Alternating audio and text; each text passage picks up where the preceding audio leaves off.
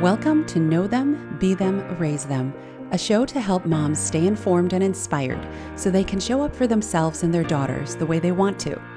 I'm your host, Carmelita Tu. Join me each week as I cover a variety of topics, all designed to support mindful and growth oriented moms navigating these crucial years. I'll talk to experts, moms who've been there, and read a curated selection of articles with the author's permission, and drop in with my own thoughts on occasion. Most episodes will be under 15 minutes, so it's easy to finish while you commute, take a power walk, fold laundry, or make lunch in the morning, because I know how great it feels to check off a box, especially when you're completing something you know is good for you. With that, let's get right into today's episode.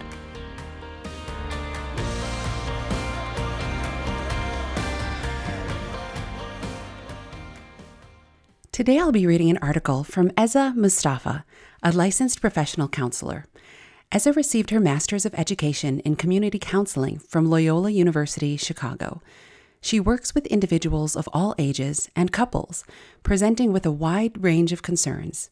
Eza approaches therapy from a relational, integrative, and multicultural framework with skills grounded in mindfulness based and evidence based approaches.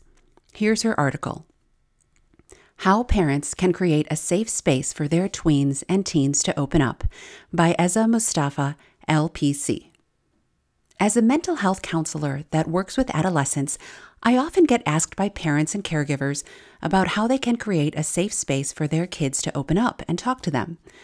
As a teen once myself, I know that teens have a way of retracting into their own world. It's hard not to when there are so many physical, cognitive, emotional, and social developmental changes happening all at once. I imagine that as their parent, it's difficult seeing them pull away from you sometimes. You'd like to continue to be a big part of their life as these big things are happening in their world, but how do you do this? Well, asking that question is a great first step. Research in neurobiology shows that emotional safety is one of the most important aspects in any human relationship, including the one you have with your child. Emotional safety means that members in the relationship feel safe enough to be vulnerable.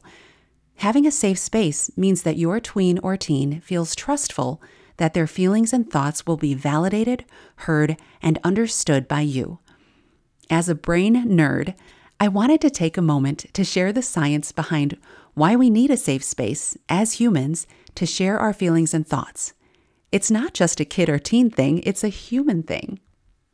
When we feel unsafe, that part of our brain called the reptilian brain is activated. It's about the shape and size of an almond, nearly as old as the dinosaurs, and it bears a considerable resemblance to reptilian brains, hence the name. It's the part of our brain that triggers the flight or fight response. And yes, it's the same part of the brain that lights up when you're walking home late at night, flooding you with a sense of worry and fear as you navigate your way in a dark alley, ready to jump at every corner at whatever or whoever might be hiding there. An additional interesting fact is that our feelings reside in a higher part of our brain that cannot be accessed until our flight or fight response is turned off.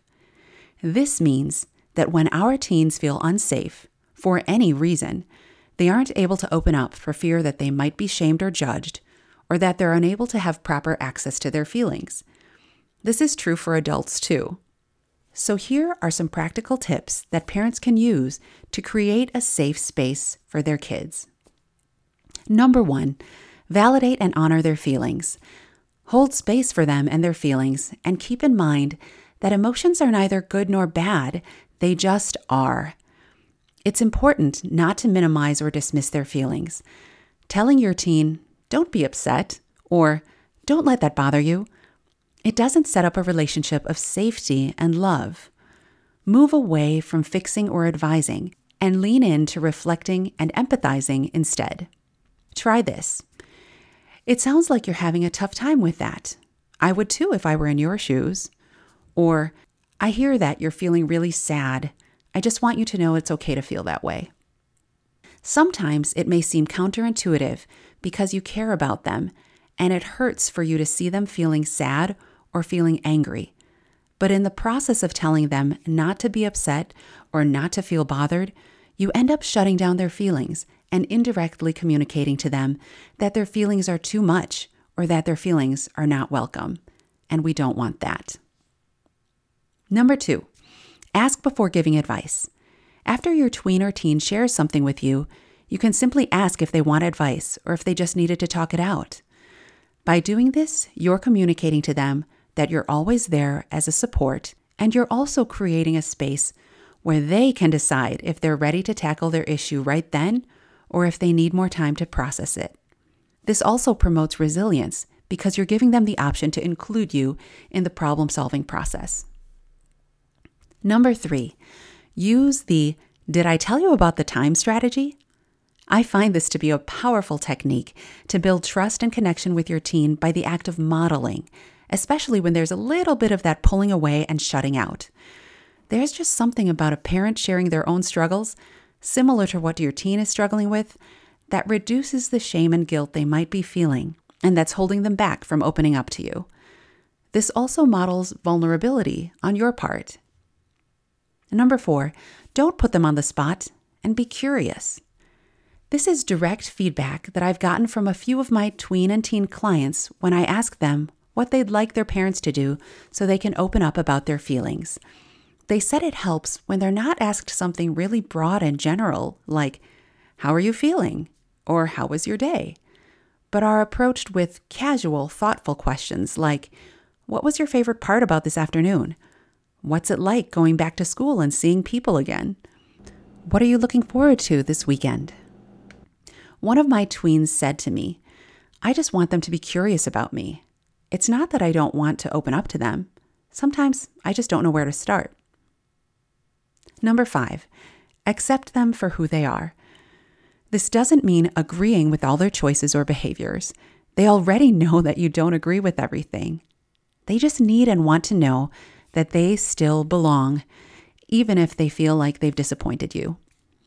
This also means letting them know that they are loved and accepted just as they are, not once they get better grades, learn a new sport, or learn to do their own laundry. To be able to take a step back, appreciate the gifts that your tweens and teens have, and celebrate their unique abilities as an individual is an act of unconditional love. There are so many points in this article that resonated with me. Asking before giving advice, whew, that's a tough one for me. I just want to jump in with potential solutions whenever I hear one of my daughters come forward with a problem.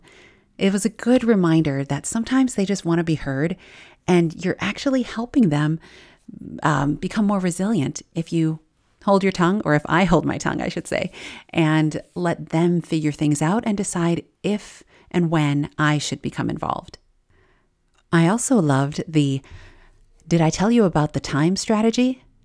For some reason, I don't have a problem sharing my trials and tribulations and mistakes with my daughters, whether it's when I tripped in front of the entire school walking onto stage at an assembly, or that time when I didn't give myself enough time to pack and I only packed one shoe instead of both shoes in the pair, or the times when I've competed for something and didn't win.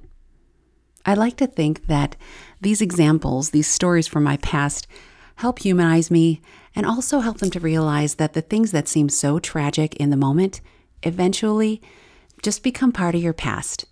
And if you're lucky, you can look back on them and laugh at it. And regardless, it's part of your lived experience, which makes you more human, more empathetic, and wiser. So, to recap, the five tips are number one, validate and honor their feelings. Number two, ask before giving advice. Number three, use the Did I tell you about the time strategy? Number four, don't put them on the spot and be curious in a specific way. And number five, accept them for who they are. Thanks to Eza for the wonderful article, and thanks to you for joining me today. A big shout out to you for taking the time to show up for yourself and your daughter by tuning in. I know you have a lot vying for your time, so I appreciate that you chose to spend a portion of your day listening to this. If you liked what you heard, please tell a friend and hit subscribe or follow in your favorite podcast app. And if you're on Instagram, follow at no b raise them for quotes from wise women, reminders, a few lives here and there with uh, other moms and, and people with interesting thoughts about raising tweens and teens, and of course, heads up on upcoming podcasts. Thanks again for listening. And here's to strong women. May we know them, may we be them, and may we raise them.